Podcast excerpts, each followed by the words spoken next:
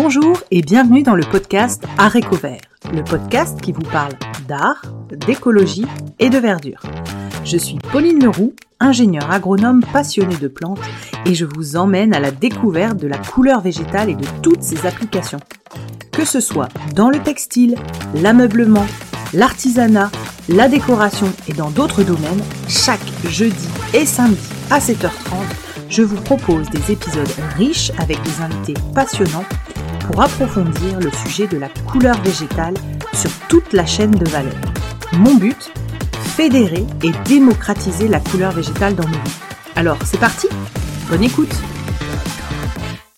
Aujourd'hui, je partage avec vous les échanges que j'ai pu avoir avec Michel Garcia durant ma formation teinture végétale en Bretagne. Je lui demande de faire l'exercice compliqué de retracer les 50 dernières années qui l'ont amené à cette passion et d'en tirer ses trois grandes fiertés. Avant tout, je voulais m'excuser pour la qualité de l'audio de ce premier épisode. Le message délivré en reste toutefois hyper intéressant et vous verrez que à la suite, les prochains épisodes sont de meilleure qualité audio. Merci de votre compréhension et bonne écoute.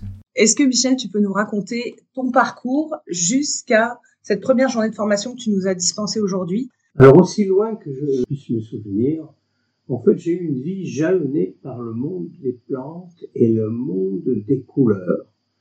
Euh, c'est assez curieux à, à, dire, mais j'ai des souvenirs de petits garçons on allait chez un oncle, euh, donc qui revenait du Maroc et qui avait une collection de tapis anciens. Et comme on était toute une équipe, c'était un regroupement familial, il y avait les cousins. Il m'avait dit, l'oncle, attention, ces tapis sont de véritables trésors, il faut pas y toucher. Il faut pas mettre les mains dessus parce que c'est justement très précieux. Le mot trésor, je sais pas, j'avais peut-être 7 ans, je savais pas trop ce que c'était qu'un trésor. Pour moi, un trésor, c'était un coffre rempli de pièces d'or, hein, en gros. Et il m'avait dit non, c'est à cause des couleurs. Et ça m'était resté que les couleurs puissent être un trésor. J'allais en vacances chez un autre oncle et je m'ennuyais. Je dévorais tout ce qui était lisible chez lui, peut-être à 8 ans, comme ça, tout ce que j'arrivais à lire, à, à m'apporter. Il avait l'encyclopédie tout l'univers, chose qu'on n'avait pas chez nous, mais c'était extraordinaire pour un gamin. Et puis, vous voyez que je m'ennuyais. Alors, il m'avait dit, euh, pourquoi tu ferais pas un herbier, tu puisque tu es tout le temps au jardin en train de regarder les plantes. Eh ben, tu as, tu n'as qu'à les mettre. Je vais te montrer comment on fait. Et il m'avait fabriqué quelque chose. Alors, fabriquer quelque chose, pour moi, c'était incroyable. Mon père n'était pas bricoleur. Et cet oncle avait pris deux plaques de contreplaqué, il les avait percées, il avait mis des vis papillons, et il avait fait une presse, faire un herbier. Et j'avais commencé à ramasser tout ce que je pouvais pour les presser dans mon herbier. Et voilà. Et c'était mon premier herbier. Et j'avais l'impression que du coup, je pouvais quelque part thésauriser d'une certaine manière tout un tas de choses autour du monde des plantes. Et bien plus tard encore, un autre souvenir du même oncle cette fois-ci, où il m'avait dit, euh, mais euh, qu'est-ce que tu deviens, qu'est-ce que tu fais? J'avais dit, je m'intéresse à la photo, peut-être 13-14 ans, et au lycée, il y avait des collègues qui, qui avaient un agrandisseur, alors j'avais pu y aller voir, et puis alors on pouvait éventuellement euh, acheter des petits pots de révélateurs, de fixateurs, euh, et puis euh, donc faire les bains. et donc je lui dit, voilà, j'aimerais bien avoir quatre sous pour acheter ça. Et puis il m'avait dit, mais on va pas acheter ces choses-là. On va les fabriquer. Alors fabriquer, moi j'étais fabriqué de révélateurs photo, du fixateur, des bains d'arrêt, des bains de virage. Et il était revenu, en fait, il était plus ou moins magasinier à la chaîne pétrole à Rouen, à Petit Couronne. Il était revenu avec une liasse de photocopies, ce qui pour l'époque était des choses qui coûtaient une petite fortune pour nous, hein, mais il avait photocopié toutes sortes de bouquins sur la fabrication de ces produits-là. C'était quand même euh, des grands labos de chimie, donc mmh. il devait avoir une bibliothèque colossale. Et il m'avait dit, tu coches ce qui t'intéresse et on va acheter les produits et puis euh, tu pourras fabriquer tes trucs. Alors j'ai eu 25 fois ces photocopies. J'avais alors évidemment euh, c'est des souvenirs ineffaçables parce que j'avais coché le l'hydroquinone, le, sulfite de sodanhydre, le génol, le truc pour faire tous mes bains et il m'avait emmené dans une droguerie, une droguerie d'un autre monde. parce qu'il y avait tous les, je pense qu'on était, il devait être assez connu, en tout cas il avait une telle assurance, c'était un colosse un peu très souvent de lui, et il devait connaître le magasinier puisqu'on avait pu aller derrière le magasin où il y avait ses étagères avec tous les produits. Et j'ai donné ma liste au magasinier, je tremblais à moitié, je ne savais pas du tout euh, ce qui m'arrivait en quelque sorte, et puis il m'avait dit, il me donne, à un moment donné, il me donne du basotriazole, c'était une substance anti-voile pour faire des noirs. Quand les noirs et blancs ont une sorte de voile, ça supprime le voile. Et moi, je dis, pas avec ça. Et moi, j'avais aucune idée de ce que c'était, à quoi ça pouvait servir, à part ma petite recette. Oui, monsieur, oui, monsieur, je suis rentré un peu tôt dans la chimie, disons, sans avoir aucune, euh. et puis, au fil de, finalement, au fil des ans, à chaque fois, je rencontrais, euh, j'étais sensible à un événement qui pouvait correspondre à, la curiosité pour les plantes, euh, ou la curiosité pour la chimie, ou pour le bricolage, pour les, savoir-faire manuels, artisanaux en quelque sorte. Et ces trois pôles, finalement, ont construit ma vie d'une certaine manière, jusqu'au moment où c'était comme un point de convergence. À 17 ans, je faisais du stop sur le bord d'une route Quelqu'un s'arrête, il était tard, il me dit, ben, si tu veux dormir là, j'ai un peu la route. Et puis le lendemain matin, je m'aperçois qu'il construisait des métiers à tisser. Et la fille de la maison, elle essayait péniblement de faire des couleurs végétales, mais elle savait pas comment s'y prendre. Alors je suis parti comme une fusée dans la forêt, j'ai ramassé des plantes, j'ai fait des essais avec des lichens, des fougères. Mm. J'ai trouvé des choses, curieusement, sans, avec zéro bagage intellectuel sur le sujet. Voilà, c'était mon premier contact en quelque sorte. Après ma première paye d'ouvrier agricole, j'ai acheté des piles de bouquins sur les plantes. Et là, alors, non seulement j'apprenais sur les plantes et, les savoir-faire, mais dans ces vieilles flores, il y avait toujours ces notions, telle plante est tinctoriale. Et, j'ai cultivé un jardin secret, je me suis trouvé un métier dans le bâtiment, parce qu'à l'époque, dans le sud, euh, il y avait une grosse demande pour le, les ouvriers du bâtiment. Il fallait gagner sa vie. Et dès que j'avais un moment, je fonçais à la campagne, je regardais les plantes. J'ai cultivé ce jardin secret pendant très longtemps. Jusqu'au moment où la moitié du quartier savait que je bricolais dans ma maison et que je faisais des couleurs. À un moment, j'ai commencé à faire des teintures. Et un jour, la dame du l'office du tourisme du village, enfin une vieille dame qui était la présidente, elle me dit c'est la journée nationale euh, porte ouverte des offices du tourisme et on devait avoir une expo, on l'a pas eu, on n'a rien, on va perdre la face. Vous voulez pas nous bricoler, nous préparer quelque chose? On sait que vous faites des tas de choses là. Et là, j'ai sorti l'expo, mais j'avais aucune idée. C'est difficile de sortir son jardin secret dont j'avais jamais parlé. On m'a demandé d'en parler. Je me suis découvert éloquent, alors que je n'avais jamais aligné trois mots sur le sujet, mais à force de lire, je me suis trouvé éloquent et du coup capable de raconter. Alors c'était un quatrième volet en quelque sorte. Et puis les années passant, eh ben, on est venu me chercher pour me proposer de faire un bouquin, grand public, découvert. À l'époque, il ne s'agissait pas de recettes. Hein. Je me souviens du vieux monsieur Chaud le, fondateur des éditions du Sud, c'était un, vieux colosse, énorme type, et puis euh, euh, pétillant d'intelligence, il dit alors, pas de truc de babacou là, des recettes, vous faites plutôt genre herbier, découverte.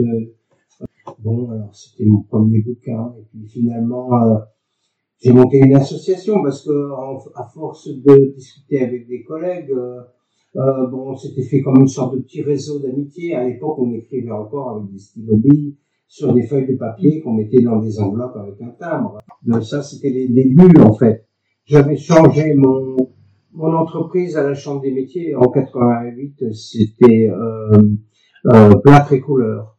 Et puis, j'étais retourné à la Chambre des métiers pour changer deux lettres. Et j'avais fait plante et couleur parce que du coup, je faisais de moins en moins de plâtre et puis j'avais de plus en plus de curiosité de gens qui me demandaient d'intervenir. Et après, m'a dit, voilà, la mairie a, ces terrains là, le site du château de Loris, si tu veux installer un jardin là. On avait un minuscule jardin à deux, trois copains, un jardin privé, hein. Et puis finalement, ils me proposaient d'en faire un jardin public. Et du coup, mon jardin secret était de plus en plus euh, plébiscité et, converti en jardin public et c'est devenu une grosse assaut subventionné j'ai réussi tous les dossiers parce que je me suis découvert finalement euh, éloquent et pertinent, c'est-à-dire c'était l'époque où le ministère de l'aménagement du territoire avait été converti en aménagement du territoire et développement durable. Et je me souviens, j'ai eu entre les mains une lettre signée Lionel Jospin qui donnait son aval à mon projet de jardin. Parce qu'aujourd'hui, euh, c'est déjà un ancien Lionel Jospin et tout ça, mais c'était important pour l'époque. Ah ouais. ben, ce jardin est sorti comme un champignon parce que c'était le bon moment. Il y avait une pertinence. Et ça, c'était en quelle année, donc, la, la validation du projet? Euh, 2002. 2002, validation du projet des jardins de Loris. Oui, et c'est là que je me suis rendu compte que finalement, on est ce qu'on a toujours été. La vie nous offre des occasions de redondance, disons d'approfondissement, d'expérience, de curiosité, et toujours finalement entre la plante, entre la pédagogie, entre la chimie, les savoir-faire, les métiers manuels, l'histoire des savoir-faire. Trouver à enseigner à, dans une école d'artisanat à Casablanca, l'Académie des arts euh, traditionnels de la mosquée Saint-Deux à Casablanca. Et c'est très très drôle parce que finalement, je me retrouvais un peu expert de certaines choses qui étaient les boucles qui se sont ouais, c'est ça, c'est un retour. fois, quoi. Et, et, donc, effectivement, euh, à chaque fois que je reviens vers la plante, à chaque fois que je reviens, j'ai de plus en plus l'impression que c'est c'est comme des rendez-vous où je vais en savoir un peu plus, où je vais comprendre un petit peu plus. J'ai découvert euh, finalement cette curiosité en, en cherchant à m'en sortir en quelque sorte, parce que quand on est tiré vers un tourbillon comme ça, on est littéralement harcelé de questions qu'on n'avait pas anticipées.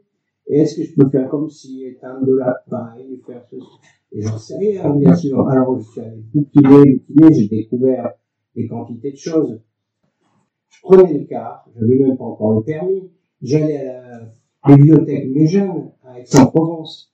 Et j'ai bouquiné pendant des heures et des heures, et je rentrais le soir avec euh, toutes mes notes et tout ça.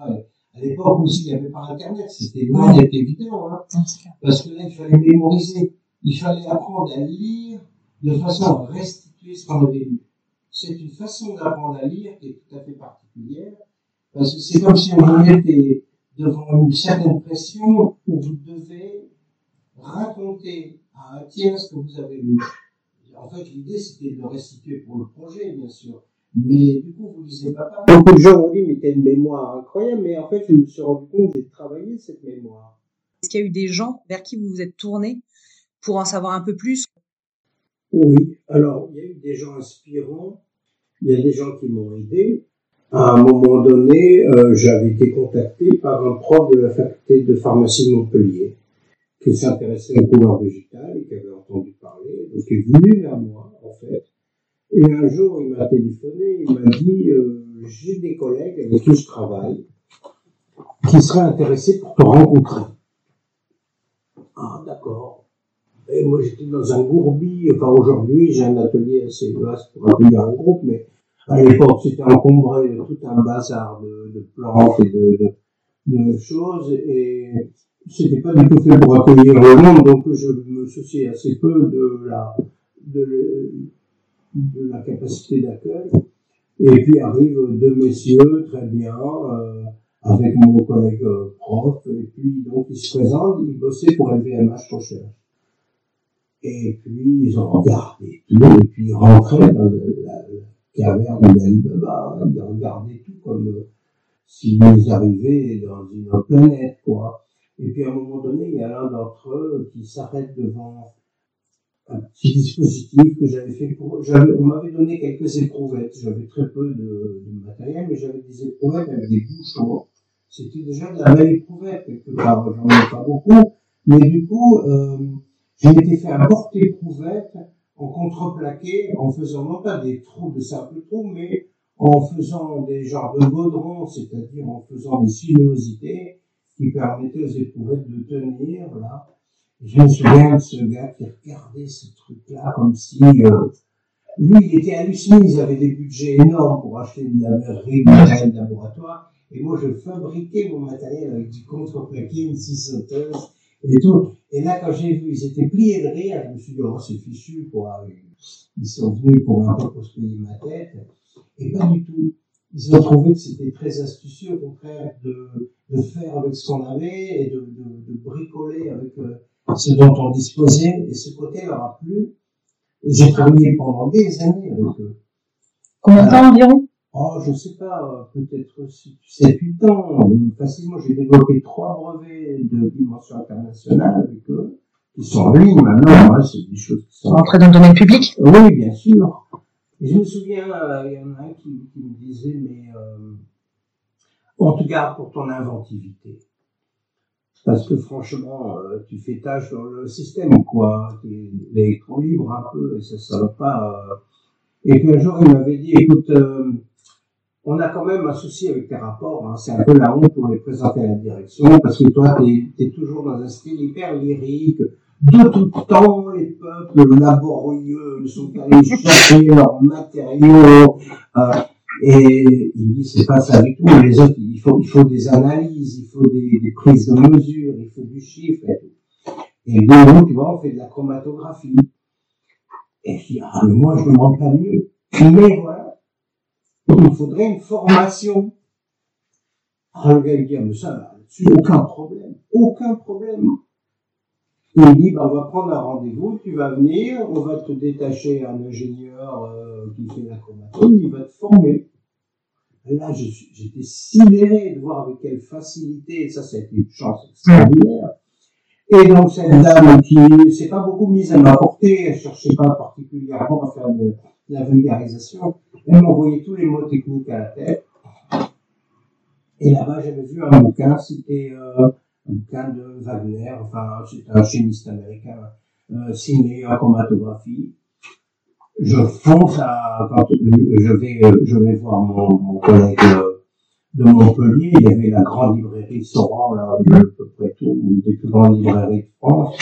Je commande le bouquin. Il l'avait à la fac, mais bon, bien sûr, euh, c'était pas euh, empruntable, et puis de toute façon, c'était même pas lisible. Et j'ai lu ce bouquin, page après page, mais pendant des heures, je relisais 30, 40 fois la même page parce qu'il n'y avait pas un mot que je connaissais. En plus, c'était en anglais. Et donc, je me suis retrouvé, du coup, à, me familiariser avec le, le, vocabulaire de la phytochimie en anglais, ce qui a été une chance incroyable, parce que du coup, je peux lire les articles scientifiques maintenant. Mm. J'ai tout le vocabulaire. Mais en autodidacte, c'est des heures et des heures le soir. Et du coup, j'ai pas eu beaucoup de jeunesse, euh, de, de, dans le sens de jeunesse fêtard, parce que j'ai passé mes soirées à lire hein, au lieu de se déchirer la tête avec un peu n'importe quoi. Ce qui n'est pas mal quelque part. Hein, euh, mais du coup, je suis rentré dans les mondes comme ça. Et après, j'ai fait des rapports avec les chromatos, j'ai fait, voilà, les brevets ont été déposés. Du coup, il y a eu quelques années pendant lesquelles les budgets de recherche, il y a eu les brevets, mais il y a eu aussi d'autres dossiers de recherche où ils avaient besoin de quelqu'un qui leur fasse des bibliographies un peu spéciales. Et ça m'a permis de gagner ma vie euh, disons, à hauteur euh, suffisante pour conserver l'entreprise euh, en vie et dégager un temps monstre pour monter l'association, justement, parce que tout ça, c'est un base de bénévolat.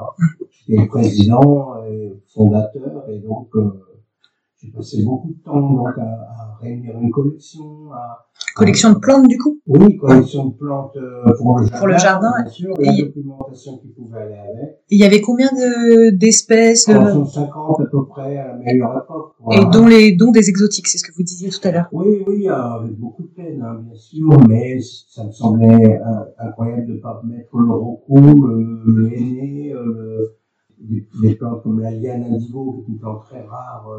D'Afrique de l'Ouest, et puis bon, un certain nombre de plantes, hein, bien sûr, une belle collection de plantes indigo, hein, indigo chinois, indigo japonais, à l'époque où personne ne connaissait ces choses, hein, donc euh, c'était euh, c'était intéressant pour les visiteurs. Il est arrivé des gens du monde entier, en fait.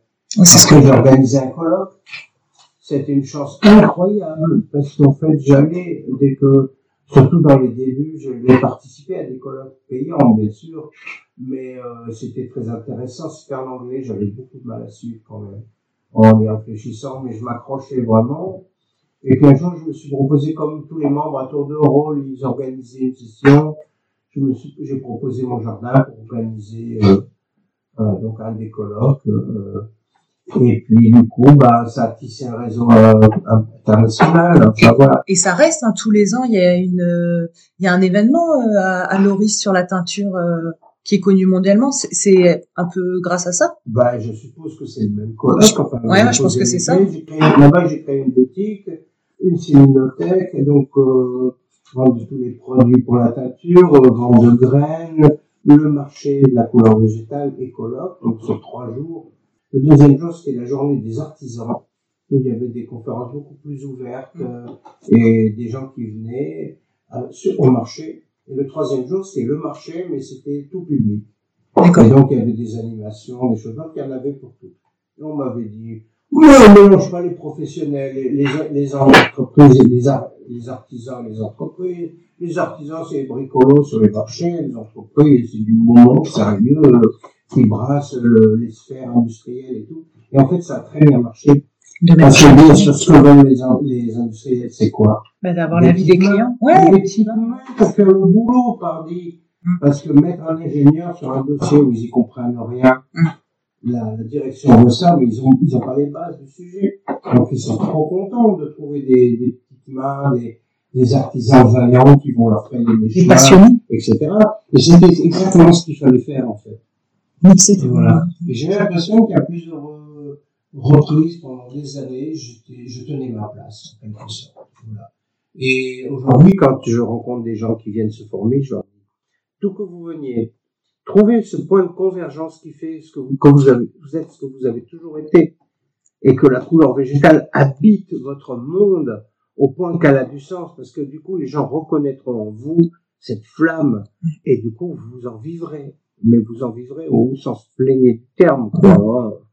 Pas seulement au niveau économique, hein, mais vous, vous serez là où vous êtes attendu, quoi. Voilà. de toute façon, vu le, est-ce que aujourd'hui, justement, je rebondis sur la question où vous en vivrez, est-ce qu'aujourd'hui, on peut vivre de la teinture végétale et pourquoi, du coup, euh, les industriels y reviennent pas alors que c'est ancestral, c'est euh, une alternative à tous ces pigments euh, pétrochimiques qui polluent nos eaux, etc. Pourquoi on n'y revient pas?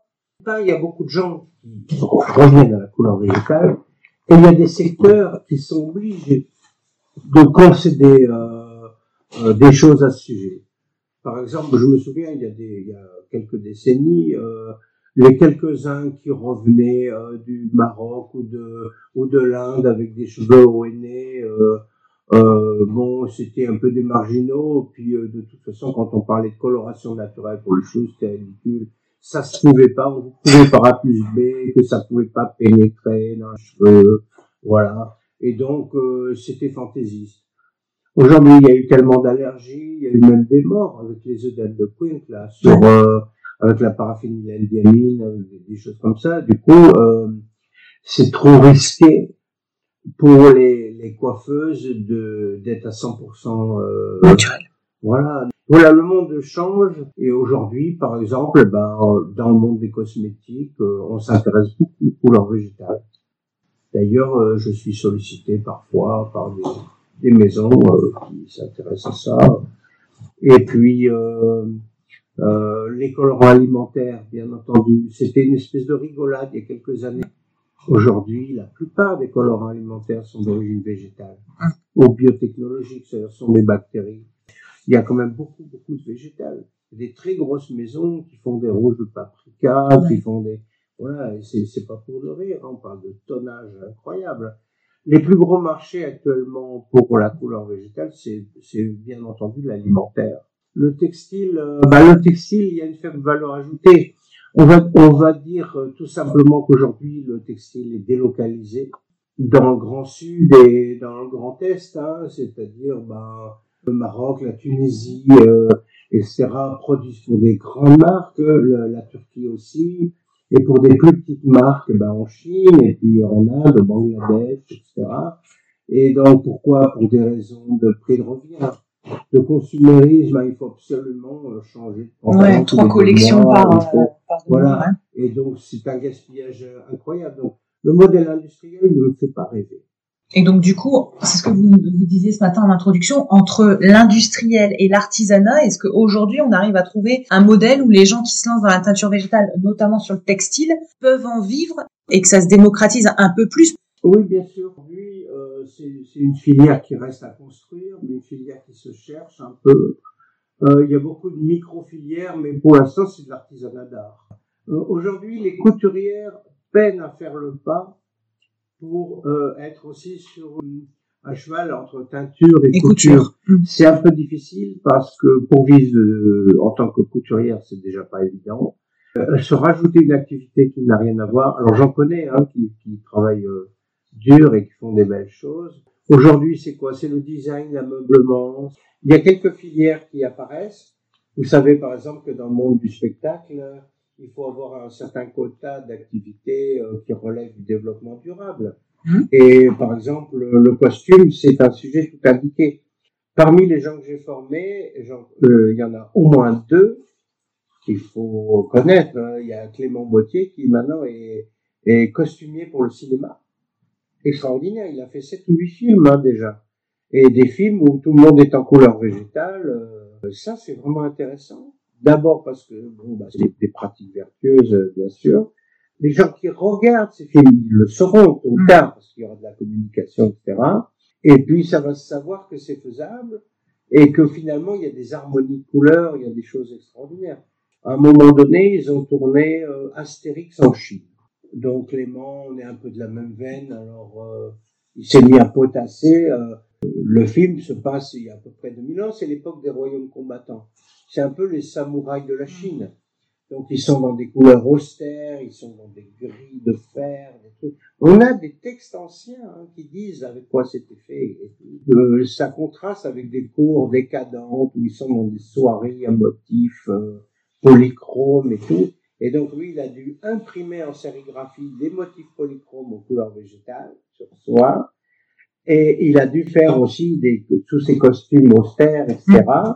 Je l'ai vu arriver de temps en temps, il passe en toute amitié, mais aussi pour se former sur euh, des petits quelque chose sur lesquels il n'est pas très sûr. Il a très bien réussi tout ça. Et il y a beaucoup d'autres exemples, mais dans le théâtre aussi. Alors, il y a des pièces entières. Euh, je me souviens, la première hein, pièce qui était sortie, c'était au théâtre de, ah, comment ça s'appelle? Un petit théâtre parisien très ancien, au 18e. Euh, c'était la pièce de Lacmé qui était sortie. Euh, tout le monde en couleur végétale et tout. Donc voilà. Mais c'était il y a déjà dix ans, ça. Hein. Donc non, les choses avancent, mais elles avancent pas chez le, euh, le gros qui va faire du t-shirt à deux balles le palox pour qu'on puisse faire du jetable avec une publicité dessus. Il faut faire savoir qu'il y a de la valeur humaine ajoutée un produit plus proche des gens, un produit plus proche de la réalité, des, préoccupations du temps. Voilà ce que doit être la couleur végétale aujourd'hui. Un produit de consommation, bah, l'industrie s'y intéresse pas. Quelle chance Parce que quand ils vont, ils vont raser la moitié de la forêt du Far West pour mettre des immenses champs de garance avec des énormes usines qui fument, des fumées noires pour faire des extraits à la tonne, parce que on a des marques immenses qui veulent la couleur végétale. Moi, ça va pas me faire rêver, ça, les grosses usines qui, qui fument tout noir à la place de la belle forêt euh, euh, des druides, là. Voilà. En, fait, non, la, la, démesure, je pense que c'est pas une solution. Et en fait, on n'a qu'une seule chose à soutenir pour moi, c'est justement l'artisanat. Voilà, les gens qui veulent faire les choses à l'échelle humaine. Aujourd'hui, on fait 30 clics sur Internet, on a des quantités de choses. La difficulté, c'est de choisir. Donc, il y a beaucoup, beaucoup d'autodidactes. Après, il y a des réseaux. Les réseaux, c'est un phénomène relativement récent, hein, on regarde l'histoire, mais un réseau comme Facebook. Mm. si vous tapez euh, teinture végétale, euh, vous allez tomber sur des groupes qui ont 5000, 6000, 8000 adhérents.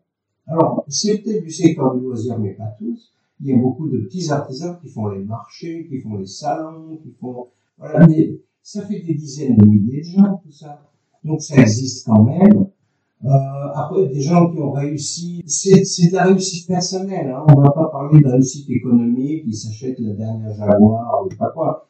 Quand ça devient un mode de vie, quand euh, la couleur végétale elle est au, au cœur de vos, de vos préoccupations entre nature, culture, entre sciences humaines et sciences exactes, entre savoir-faire. Euh, voilà, on est, on est au carrefour de tout ce qui peut faire euh, l'être humain, en fait, qui peut être manuel, intellectuel ou relationnel. Et donc, euh, on peut être tout ça à la fois, finalement, avec, euh, avec un sujet transversal comme ça, c'est pas un métier la couleur végétale, c'est pas comme plombier ou électricien. Ça habite toutes sortes de choses, de différents métiers, mais on n'a pas besoin de la couleur végétale. C'est pas comme la boulangerie, et on n'est pas non plus dans un dans un monde normé. C'est justement le, la porte entrebâillée vers une, un, un, parcours un parcours dont on est euh, dont on est le personnage un peu comme ça. On est le héros, quoi. Voilà, oui, quelque part, c'est une, une, apologie de l'autodidactisme. On fait son cheminement. En fait, qu'on le veuille ou non, on se retrouve dans une communauté, comme les anciennes communautés de métiers, les corporations, etc. Et donc, euh, c'est un, c'est un mode de vie très intéressant parce que finalement, l'industrie, le mondialisme, tout ça fait que on tombe dans une espèce d'anonymat où le chiffre est au, cœur de tout, on, ne regarde que son porte-monnaie comme me disaient des gens simples. Aujourd'hui, c'est difficile de rentrer dans un marché de consommation. Aujourd'hui, c'est encore marginal. Ça. ça peut le rester long. Les gens à qui vous avez passé le flambeau, il y en a quelques-uns qui vous marquent, qui pourraient être des gens que j'irai voir aussi avec euh, le micro et qui transmettent encore euh, un autre message, une autre voix, etc. Est-ce qu'il y, en a qui vous ont marqué, s'il y en avait trois à, citer là, euh, qui euh, Oui, ben, alors il y a Aurélia Wolf que je trouve extraordinaire de simplicité, de gentillesse, d'ouverture. Elle a l'audace, elle, elle, se limite pas a priori, hein, elle ose tenter l'aventure. Je pense que c'est une, une grande aventurière de la couleur végétale. Laura et Amandine, jeunes agricultrices des Bouches-du-Rhône qui cultivent la persicare indigo, qui font un indigo magnifique, de belle qualité, et qui ont cultivé d'autres plantes, bien sûr, et qui ont tenté l'aventure agricole, mais vraiment... Euh, euh, Frédéric Boyer, par exemple, dans le Tarn, paysan des couleurs, alors lui aussi, il a 30 000 idées à la minute, quoi. C'est un animateur, c'est un voilà, un transmetteur d'expérimentation. Voilà, lui, son truc, c'est on expérimente et on en tire des conclusions, on observe, euh, voilà, il n'a pas peur de revenir à zéro avec des gens qui ne savent rien pour les conduire vers un petit quelque chose, vers euh, la flamme de la curiosité. voilà, mais il y en a un peu dans tous les, il y en a un peu dans tous les départements. Hein. Alors, au niveau professionnel, euh, il y a beaucoup de gens euh, qui vivent de la couleur végétale aujourd'hui, souvent parce qu'ils ont plusieurs casquettes, mais c'est le lot de l'artisan euh, en général. Hein. Le boulanger il vit pas en faisant du pain, il vit en faisant des gâteaux, hein, et puis des accessoires, les petits pains fantaisie, etc. Et finalement, euh, l'artisan, c'est celui qui euh, euh, ben voilà, qui a multiples euh, présentation de son de son sujet quoi. Alors en couleur végétale peut-être encore plus qu'ailleurs, on, on, vit de la couleur végétale euh, à travers un statut de designer, d'artiste, de, de, costumier, de euh, voilà, il y a des gens qui font de la couleur en façon, il y a des gens qui font de l'événementiel, de l'art. Il y a beaucoup beaucoup de monde et c'est toujours difficile de faire un choix. Donc j'ai parlé de Clément Bautier qui est costumier de cinéma. Sandrine Rosier, qui a fondé le Greta des, euh, de teinture végétale à, à Paris. Hein, c'est quand même un très beau travail. Moi, dans mes rêves, euh, euh, je rêvais qu'un jour la couleur végétale serait au programme de l'éducation nationale, et j'estimais que j'aurais atteint mes objectifs. Euh, c'est déjà le cas puisque donc bien sûr avec le, le, le projet Couleur Garant, j'avais espoir de faire une sorte d'école de la de la couleur végétale. Sandrine Rosier a, a pu créer ce, ce Greta, donc ça dépend de l'école Boule. C'est métier du spectacle, design métier du spectacle. Et du coup, bah, tous les ans, il y a des sessions où se forment des gens qui ont bien sûr un projet professionnel. Il y a très rarement, le, le prix est élevé euh, et donc euh, la plupart ont des, des prises en charge de formation continue ou autre. Et, et donc, euh, il y a beaucoup de, de, monde. Et Sandrine elle-même, elle a monté des spectacles, enfin, elle a fait tous les costumes pour différents spectacles au fil de ces dernières années. là. Donc, ça, c'est pour le costume, le vêtement, le, le spectacle théâtre-cinéma. Trendy, alors trendy, c'est de la décoration d'intérieur, hein, c'est un peu maison et objet, quoi. Hein, Et donc, il y a beaucoup de choses, donc tout en couleur végétale, hein, sur de la belle fibre. Et puis après, c'est difficile parce que ça va de l'agriculture à l'histoire, au patrimoine. bon voilà, il y a, il y a quand même un, un volant extrêmement large. Donc on sait, on sème, mais on ne sait pas ce qui va germer, ce qui va pousser et où. Et donc finalement, euh, c'est assez satisfaisant pour un formateur de dire je donne tout et de toute façon je peux pas faire mieux. Après, c'est utile, tant mieux. Si ça ne l'est pas, bah peut-être la prochaine fois. Hein, voilà. Parce qu'il y a des gens qui arrivent, ils vont tout casser, ils ont des projets géants puis qui ne décollent jamais, trop ambitieux parfois ou euh, trop rêveurs et d'autres timides, tranquilles dans leur coin, où vous découvrez quelques années après qu'ils ont fait un beau truc finalement, alors que c'était pas forcément les plus exubérants. Même dans un groupe comme, comme aujourd'hui, euh, on sait absolument pas qui fera quoi. Hein. Euh, voilà, il y en a pour autant qu'ils en feront quelque chose. Voilà, le, le la répartition, elle est, elle est, euh, il faut que les gens soient rejoints par cette vocation, par cette curiosité, cet intérêt. Hein c'est pas un créneau très porteur pour l'instant. Les pionniers n'ont jamais été favorisés, hein, donc euh, on crie un peu dans le désert. Euh, et puis il y a des échos, mais on s'en rend pas toujours compte. Mais il faut continuer. Il y a une seule euh, école, enfin une seule formation Greta, ou il y en a d'autres pour des gens qui aimeraient se lancer Il y a les arts, les arts déco à Paris, l'ENSAD, hein, l'école nationale supérieure des arts décoratifs j'ai formé un certain nombre de, de personnes, mais notamment euh, euh, Isabelle Rodier, qui est prof de sérigraphie hein, et d'impression textile. Euh, et donc maintenant, elle fait ses sérigraphies en couleur végétale. Et donc euh, tous les ans, il y a une vingtaine d'élèves qui passent par chez elle quand même. Et c'est une haute école. Mais toutes les écoles de costumes comme euh, Olivier de Serres, Dupéré, voilà, toutes ces écoles-là ont aussi des profs maintenant qui enseignent la couleur végétale. Donc c'est quand même euh, déjà assez académique, hein, c'est assez intéressant. Alors le Greta, il y a eu des sessions, moi je me souviens d'avoir participé à une session à Aix, une session à Montpellier, et puis le plus c'est Paris, quoi. Il y a des locaux euh, intéressants, ça se passe souvent dans des lycées de, de, du textile, de la mode. Donc ils ont déjà des ateliers équipés, des labos, voilà, ça compte beaucoup hein, quand on enseigne. Et le mot de la fin? La relève est assurée. Pour moi, la relève est assurée à plus d'un titre. Merci Michel pour avoir retracé ton parcours et d'avoir eu un mot pour tes élèves et pour tes pairs. Je voulais m'excuser pour la qualité audio ainsi que les nombreuses coupures durant l'enregistrement. Nous avons eu des problèmes de bruit et des problèmes de micro.